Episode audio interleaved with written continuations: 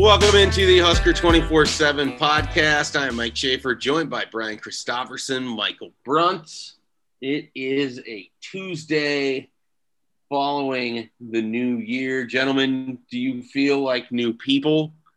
Do you feel refreshed? Do you feel ready to take on the world? Did you make any resolutions? Answer all of those questions in order. Bruntz. Uh, I don't feel any different. Um, I I don't think I made any resolutions. You're already out of order. Yeah. What what was what uh, what was the other one? Fresh. Uh, not fresh. Runs is stale. Not fresh. No resolutions. Yeah. Did you guys ever make resolutions? BC won't have to answer these questions. I'll just change up the conversation right here. Um, yeah, occasionally. Uh, not like in a real uh, like, man, this has got to be the moment because I see it as sort of just random that we pick. Okay, on this day, things are really going to be different. Uh, but you know, I'd like to improve my banter on podcasts uh, in 2021. I feel like I could I could step it up there. I do feel fresh, unlike Bruntz. I, I bought this like kind of face facial moisturizer, which I've never used before. It's kind of charcoal, and it just makes my face feel like it's just airy. You just feel it, your pores. It's really good. So uh, I I actually feel pretty good right now. So you're you're saying your face feels very hydrated right now. Yeah, I feel amazing right now. I'm I'm on I'm on a high. This Nebraska dry air can't bring Brian Christopherson down. It's a dry cold. My face was getting a little craggly. I just it's a it's a dog fight like this time of year. This is by far the worst month of of the year to me. It's not even close. It's just a fight for what's second. So you gotta you gotta find your small victories, and that moisturizing cream is it for me. I, I know that people don't listen to this podcast to talk about facial skincare, but I, I do want to say that as a man with a beard and has had a beard for a long time, this is the time of year that it's the worst to have a beard. Hmm. Because you combine that dry air with the beard that already dries the skin out. And often my face just looks like I was the one that was on the motorcycle that cost Bobby Petrino his job at, at Arkansas.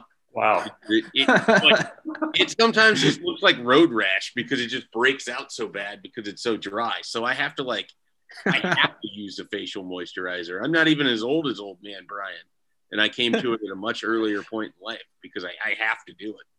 I like to imagine. I like to imagine that one person that listens to this podcast for for facial, um, facial regimens has just been waiting for this day, and just like quickly jotting things down right now.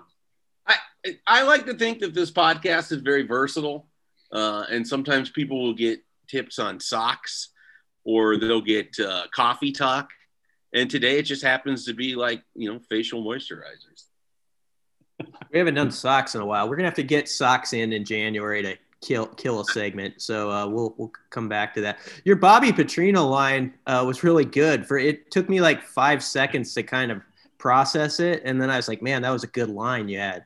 So uh, kudos. You're welcome. I, I like to drop that in there, if only because it conjures up that mental image of one of the press conferences of all time. with the neck brace. Yep. Yep. yes. Anyhow, Yeah, it's, it's pretty good.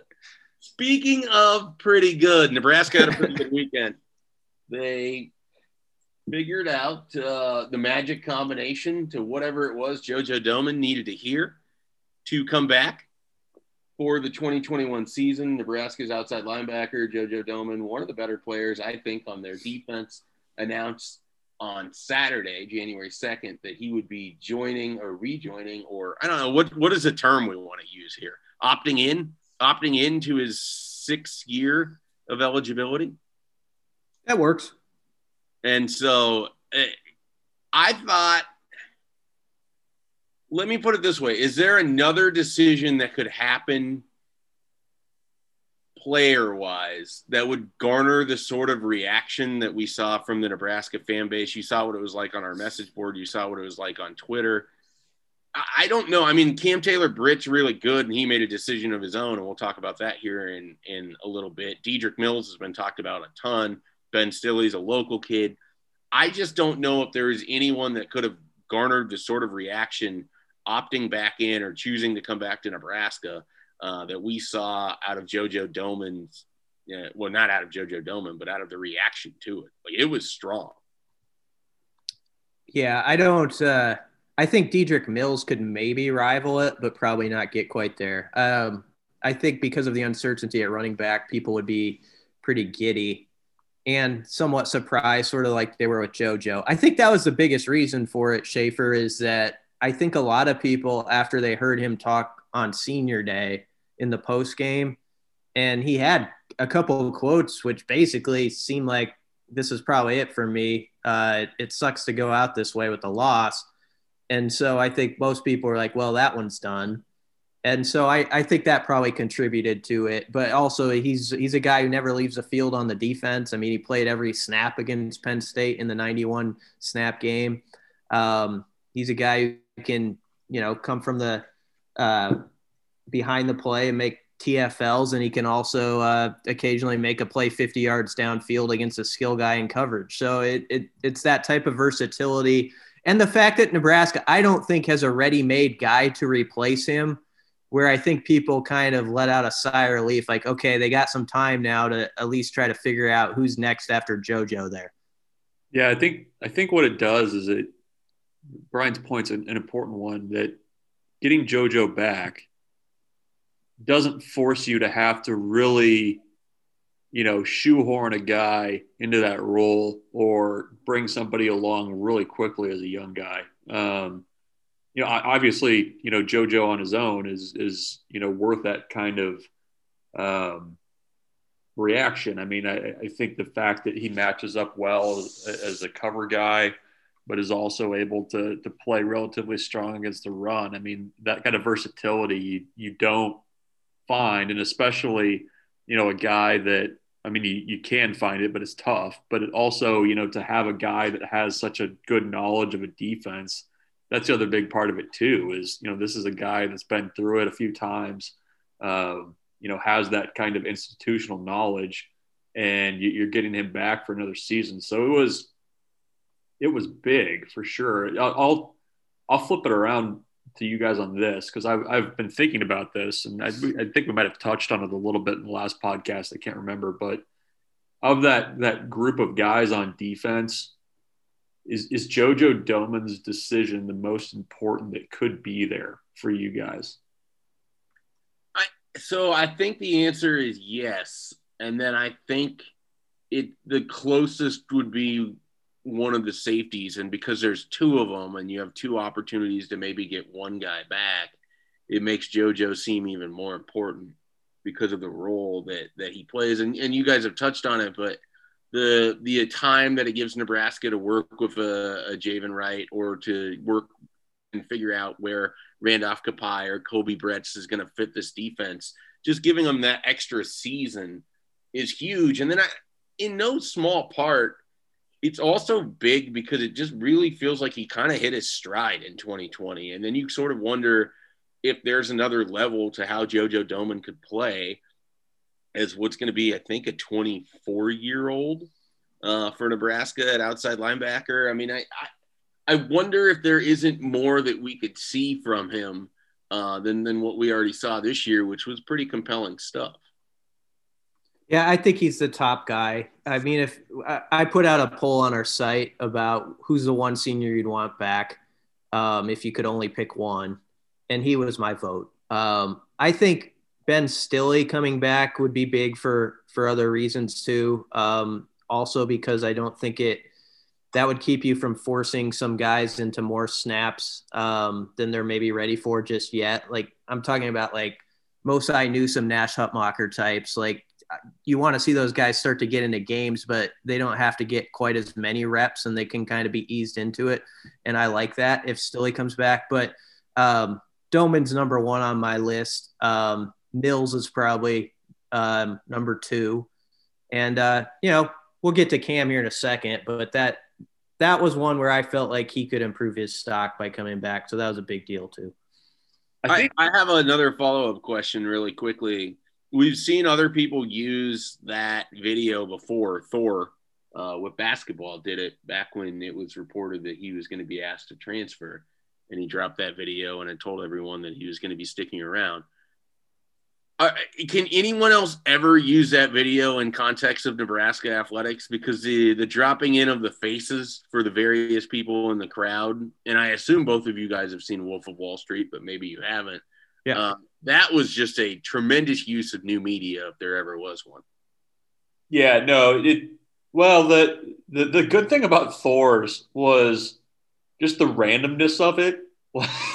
like I I know the the, the reports were out there at the time, but you know, I, I, I appreciate I appreciate Thor's sense of humor because I think he's kind of got like a, a, an incredibly dry sense of humor. Anyway, well, he's Icelandic, so yeah, yeah, dry cold, and uh, that actually wasn't where I was going.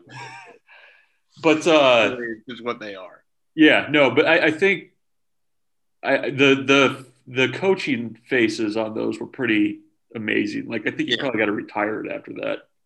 Well, the the effort and time that someone put in, because I think some of those coaching faces actually change a little bit based on the the scene, um, and so it, was it was really well done. I, I have to profess, I was I was very surprised. I thought JoJo Domann was going to going to be gone. I kind of thought if there was guys coming back that they would be at a, a little bit lower tier of, of value, I guess, if you will, or quality.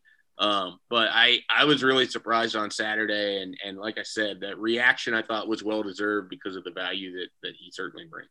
Did you know? Um, you might recall that Stanley Morgan used the Wolf of Wall Street uh, scene to announce he was returning. Now he did not put uh, the the coaches' faces uh, on the actors, so his wasn't quite as good as JoJo. But if you're looking for signs that like it leads to positive senior seasons after using the Wolf of Wall Street video, uh, we have we have history that suggests that's that's a fact. So JoJo's probably gonna have a huge year. So what what record can JoJo break now to match Stanley Morgan breaking the uh, the all time receiving record? What's a what's a sack record? He's probably gonna have like 23 sacks now after putting the faces wow. on the actors. 23 sacks. You can mark it in pen probably. Um, something like that. Yeah. That's an that's a bold prediction and oddly specific here in January. We're, we're probably getting close to career games played territory, aren't we? look at look at Bruntz coming in with something something that is actually realistic. I so he didn't play much as his first his freshman year. He really didn't get to play at all. Um, He's at 41 right now. Yeah. So if he if they get, I mean, if they get 13 games in, that puts him at 54. No one else is likely going to be that high. Yeah, he could he could uh he could set that. So uh yeah, it's a that's a it's a good it was a really good weekend for Nebraska football. Um in that it was an actual off-season win that matters. Like sometimes there's like fun viral videos and that stuff's nice, uh, but it doesn't mean a thing. Uh, you know, JoJo Domann coming back is is just a monster lift, and it, it actually counts when you're playing against Iowa. Did you make? Yeah, I agree. Back to my original question: you, Could you? I think you could make a case for Deontai Williams or Marquel Dismuke, couldn't you?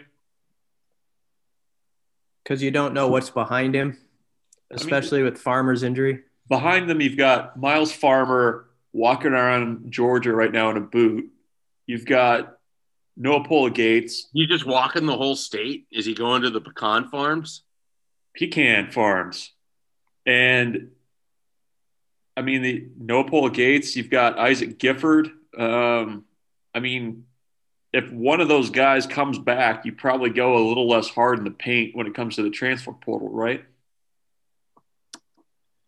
Yeah, I think it's a big deal that one of them comes back. I don't necessarily expect it.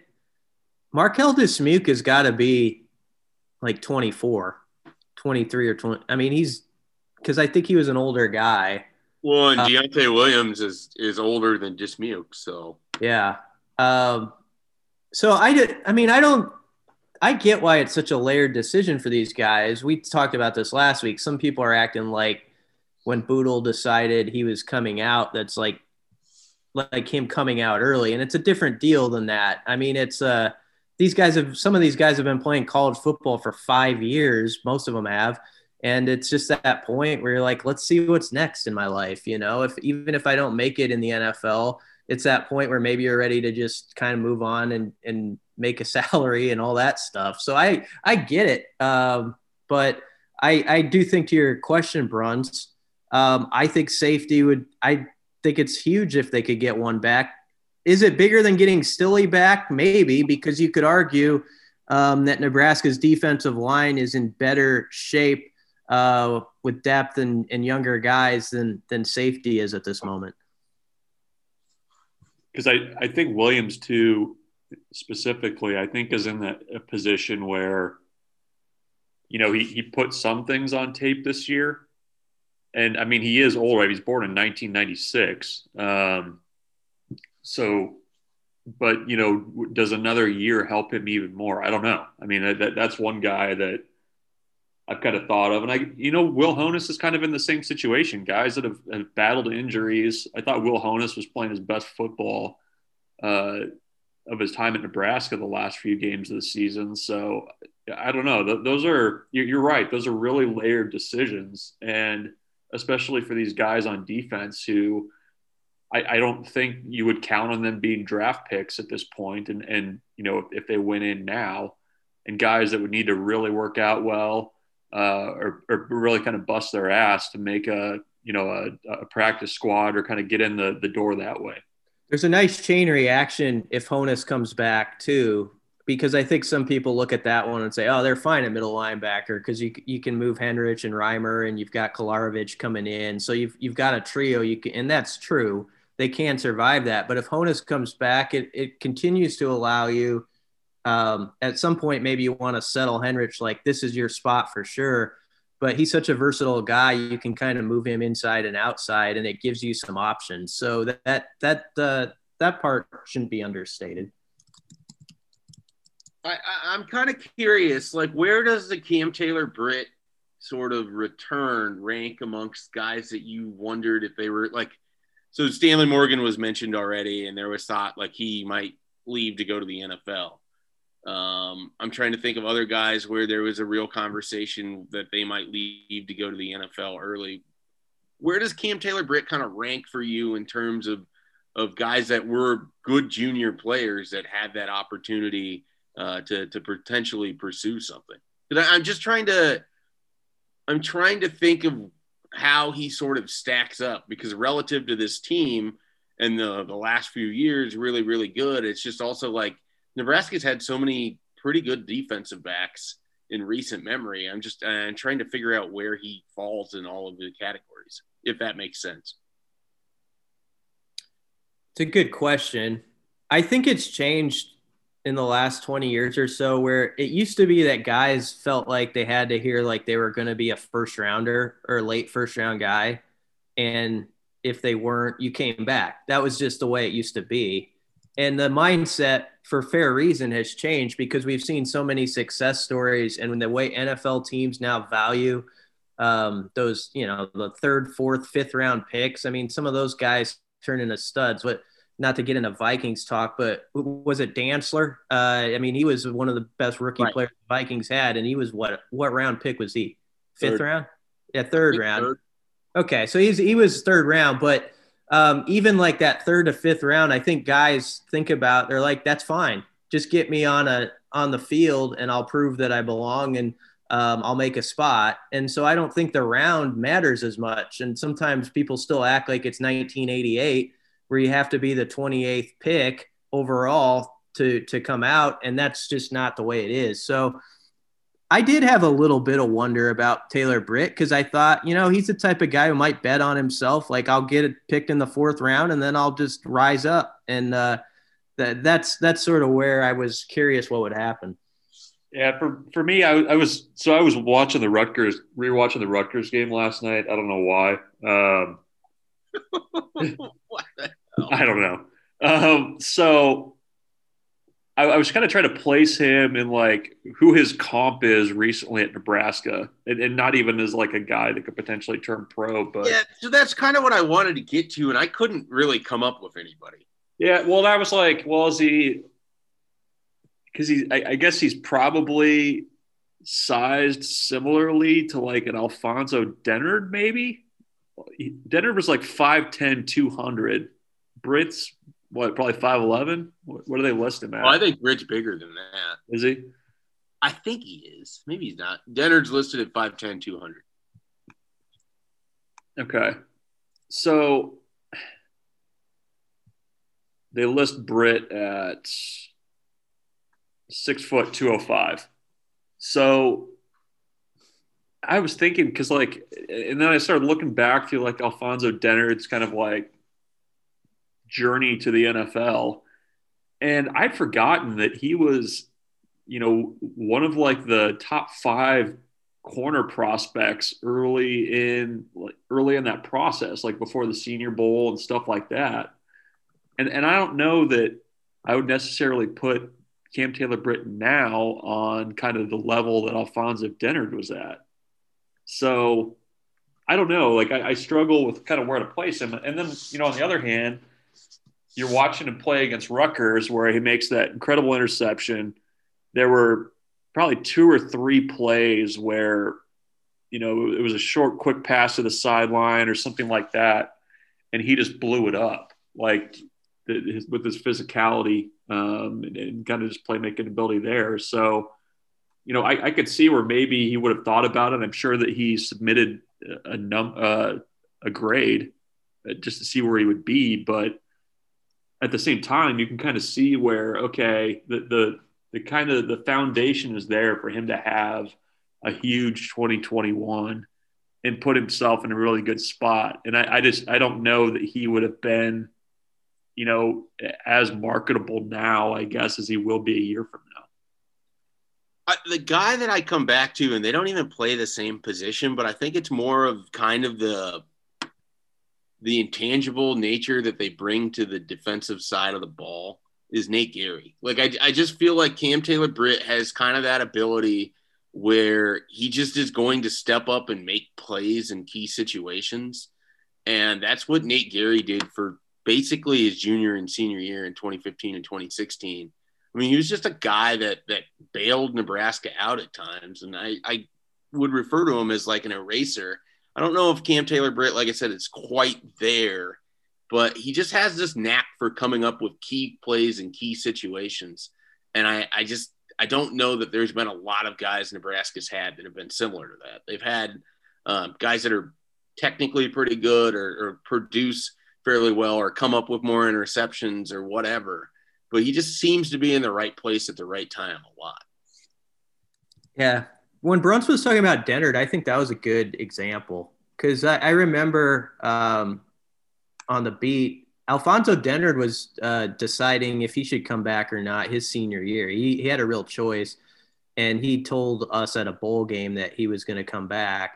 And like Brunt said, he was actually going to be a higher pick. Then he got in trouble like a week before the draft, and it made him slide to the seventh round. Well, he didn't have a very good senior year either. He did. He did. He also didn't really practice at the Senior Bowl that year. Like he basically went down there and wasn't able to work out.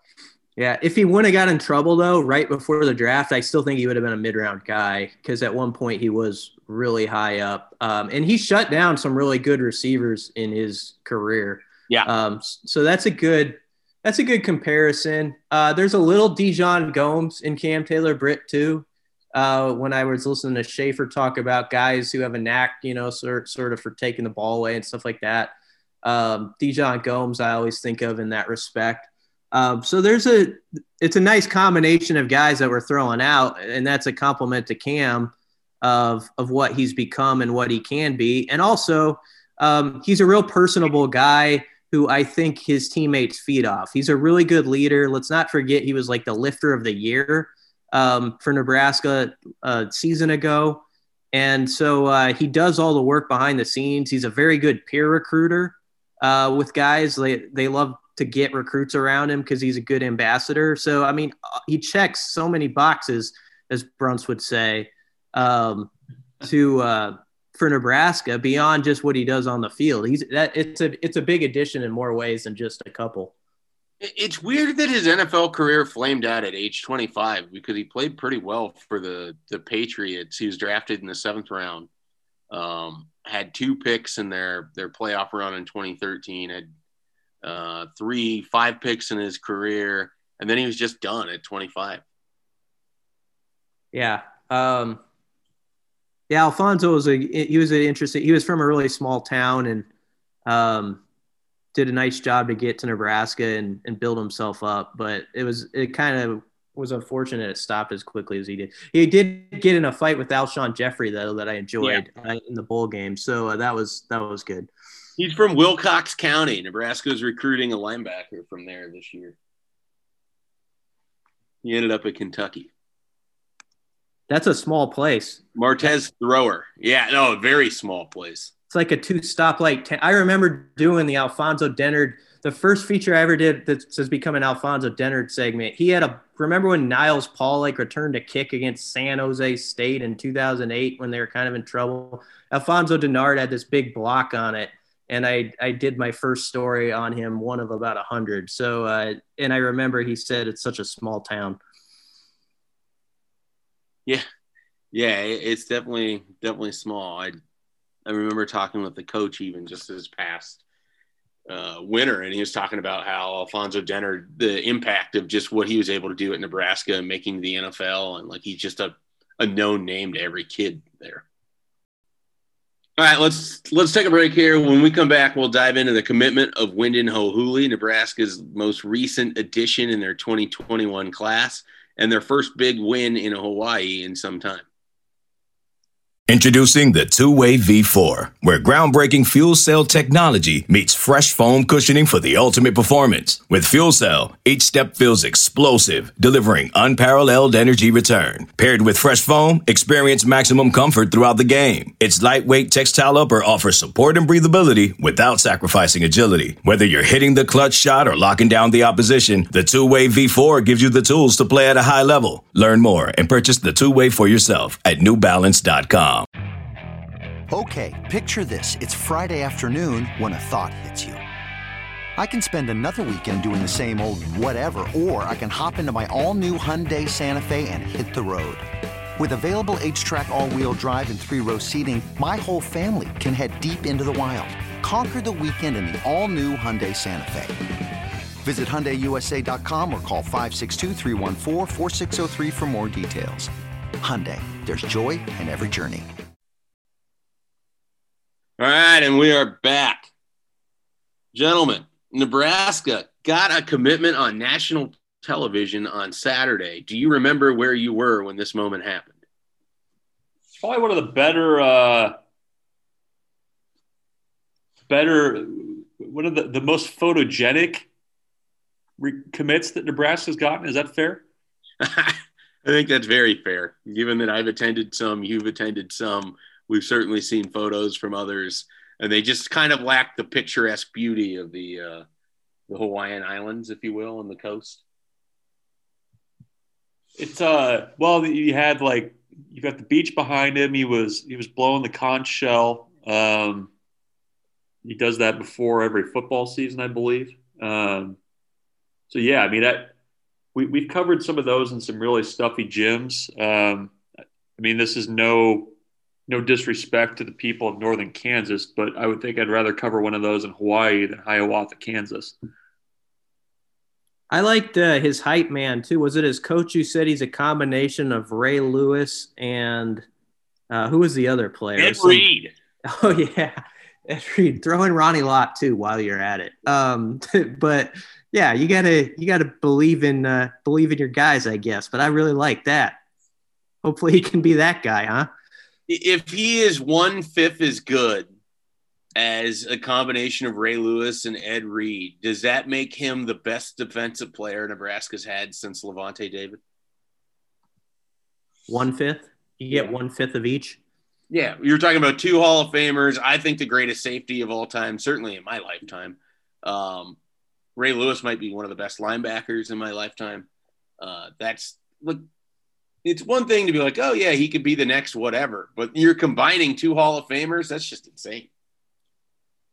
Yeah, um, that, that that's high expectations, but uh, you know, it's one of those days where it, you're excited for the kid. You want to say something really good about him, and Yeah, maybe sure. maybe go a little extreme with it. But yeah, I think that would be about the best Nebraska player they had. I don't know as much about him as, as you do, as far as um, like all the ins and outs of of how you think he can be used. So I'm interested in getting a little breakdown here. Yeah, he's he's sort of an interesting player in that I think he kind of fits what they want to do at inside linebacker. I don't know if he's a guy that you want in space and covering uh, slot receivers in the same way as a JoJo Domann. If you played him as an outside linebacker, it might be more of a, a guy that comes forward 90% of the time, but he's got a great frame. He hits people. I mean, and that's that's where some of that comes from on his film. Like when he hits, it sticks. And so it's a uh, it's good film there. He played a little defensive back, and he seems to have good instincts. I just don't know if he moves that well laterally, and so um, I, I'll be curious where exactly he ends up for Nebraska. But I think inside linebacker is where it makes the most sense, and it, it kind of allows Nebraska to move around a little bit in terms of what they want to do with Randolph Kpai and others. That it's another interesting piece for that linebacker group, right? Like, I think somebody on the site the other day was kind of asking where, you know, a lot of these guys are going to end up. Um, and I mean, you've got Randolph Kpai, who, you know, I, I think could could potentially play outside if necessary. I think Ho'ohuli probably could could uh, you know be pretty comfortable at inside backer. Uh, Seth Malcom. I mean, I, I think there's you know uh, not probably not a guy in the class that's more uh, underrated in terms of his physical defense uh, than him. So, you know, when you kind of start with those guys, um, you- you're adding that group to you know linebacker core right now of, of the younger guys with Luke Reimer at inside backer, Nick Henrich could play. Uh, either inside or outside, you, you don't really know what you have right now with Blaise Gunnerson, but it, it seems like the, the numbers in those position rooms are starting to get to where they need to be. Um, what do you think, Brian? Yeah, uh, I think because of the versatility of all those guys you mentioned, where do you think uh, like Gbayor fits, Mikai Gbayor? Um, what what what's the best spot for him from what you know? Probably, I, I think more inside. What do you think, Yeah. Mike? Uh, I, I think Mikai Gbayor is probably more of an inside guy. I know that I think on 24 7 Sports he's listed as outside, but that's more of know, 4 3. I think he's comfortable playing either. I mean, that's that's some of what's going to happen here is you get Seth Malcom and Mikai Gbayor and even Chris Kolarevic, Wynden Ho'ohuli, Randolph Kpai, and you just kind of figure it out when they get on campus. I, I was having this conversation with Jay Foreman actually yesterday, and I do think that we get hyper focused on where these guys are going to end up. And Jay Foreman was a running back in high school who ended up being a great linebacker for Nebraska. He almost was a defensive end. He wanted to play safety. Uh, Ron Brown talked to him about playing wingback. I do think that sometimes we get really locked in on, oh, this is who's going to replace this guy and this is who's going to do that. Sometimes I think that, and especially in a year where you didn't get to do as much in person evaluation, getting the guys to campus and then really sort of allowing their athleticism to dictate where they're going to end up is going to be key. And I think a guy like Mikai Gbayor, to me, seems more like an inside linebacker, but Nebraska might view it by the time he gets here that he might be quick enough if they, you want to put him outside and, and you think that he can get to the edge uh, uh, on the pass rush. So I, I do wonder um, if Nebraska sometimes just collects these athletes and then they kind of want to figure out the position after it. With this Saturday commit, I mean, it's amazing to me they were able to to get a guy from the islands in a year like this, uh, where it's all distant recruiting. Uh, maybe in some weird way, that's that's part of the reason why he ended up here. What do you think? I mean, obviously Tony Tuioti was big, but I know Tuioti uh, in an interview like a month ago, he was crediting Scott Frost and Erik Chinander for also being heavily involved along with this and making it uh, making Nebraska feel like family. What what do you think put Nebraska over the top without him being able to even visit here? Yeah, I- think that Erik Chinander did a really nice job. I think that he pops up a lot, especially with defensive players, as a really hyperactive recruiter. One of the things I've noticed, and it, it's probably not every kid in the class, but Scott Frost has made himself pretty available for some of the the top guys, I guess, if you will, or some of what seems to be their bigger targets.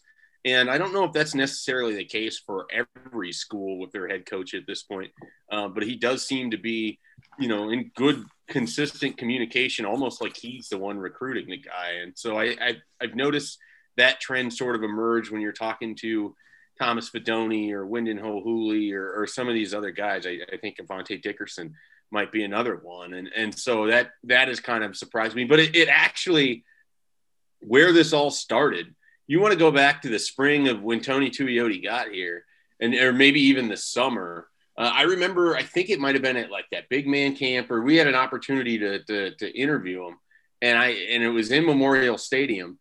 And I just remember talking to him about Hawaii because they had just offered some kids that were in the 2021s uh, at that point in time. I don't know if Ho'ohuli was one of them or not. I'd have to go back and look at the story exactly. But and I, I, asked, you know, how you go about recruiting Hawaii because he said he wanted to make that an emphasis. And we've seen other coaching staffs attempt to do it.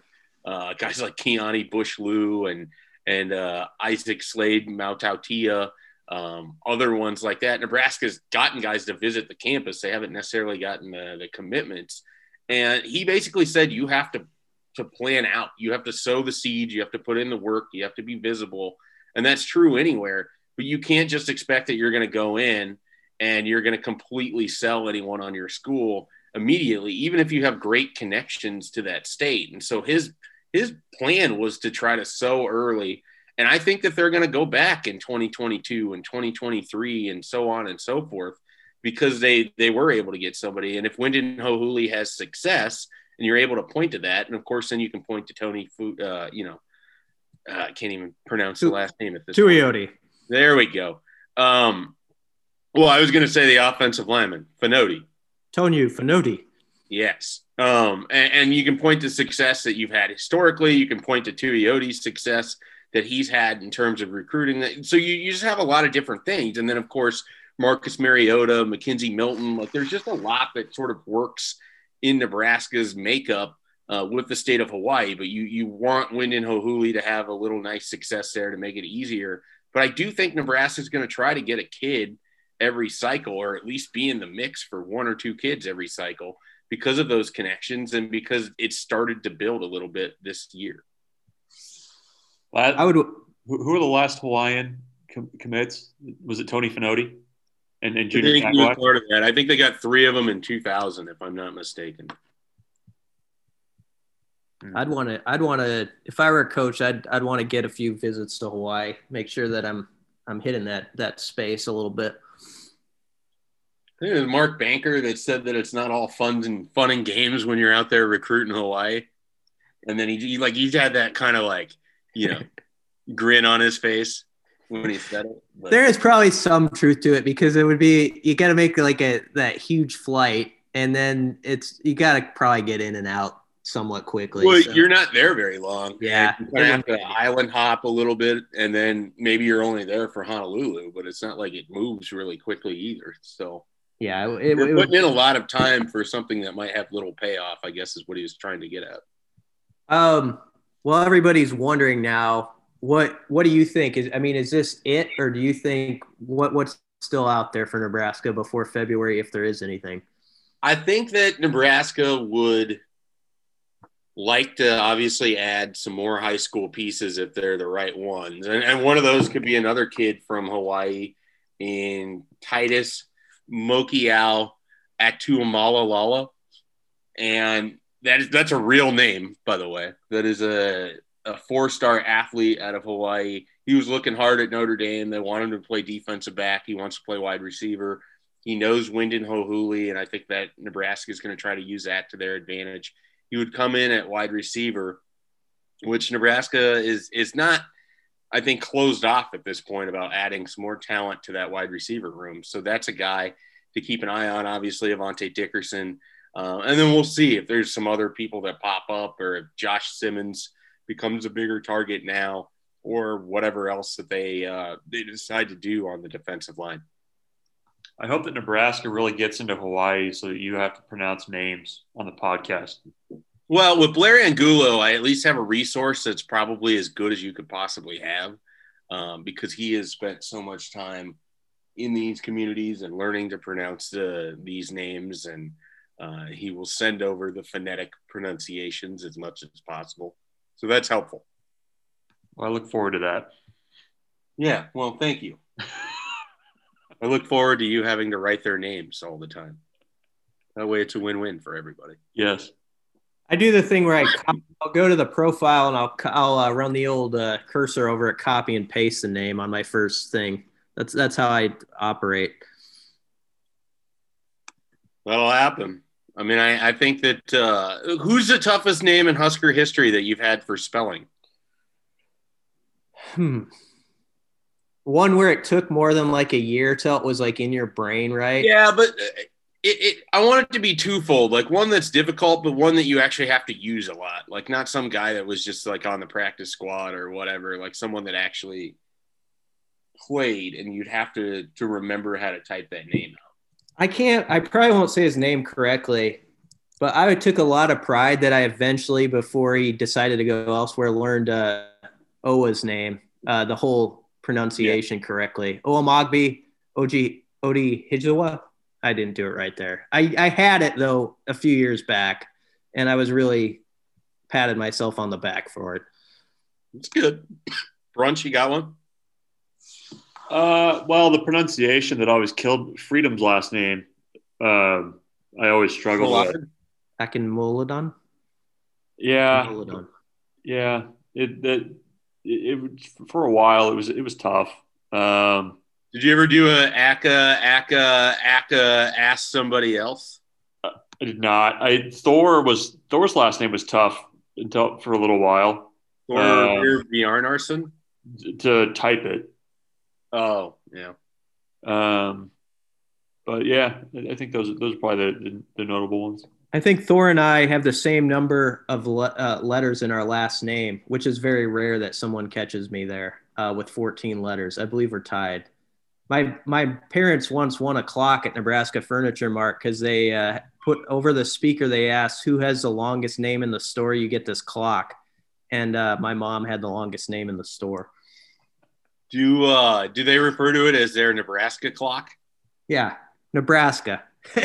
That's what we call it in our house. Nebraska. The banter has come full circle. but anyway. Right. any any closing thoughts here? Well, apparently I'm, not. No, that's I'm, there's no real difference. I, I, I was going to circle back around to facial regimens, but I, I don't know that we need to do that. Probably not. Next, next well, pod. Something to look forward uh, to.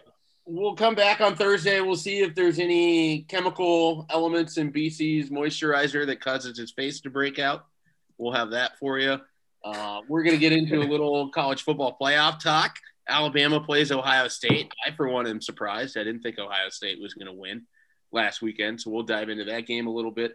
And we're going to start breaking down some of Nebraska's position groups as we look ahead to 2021. And of course, we'll tackle any other news that happens between now and then. We'll catch you on Thursday. Paramount Plus and the National Park Foundation present A Mountain of Zen. This Earth Week, you can live stream seven national parks for seven days on Paramount Plus. Paramount Plus, official streaming partner of the National Park Foundation.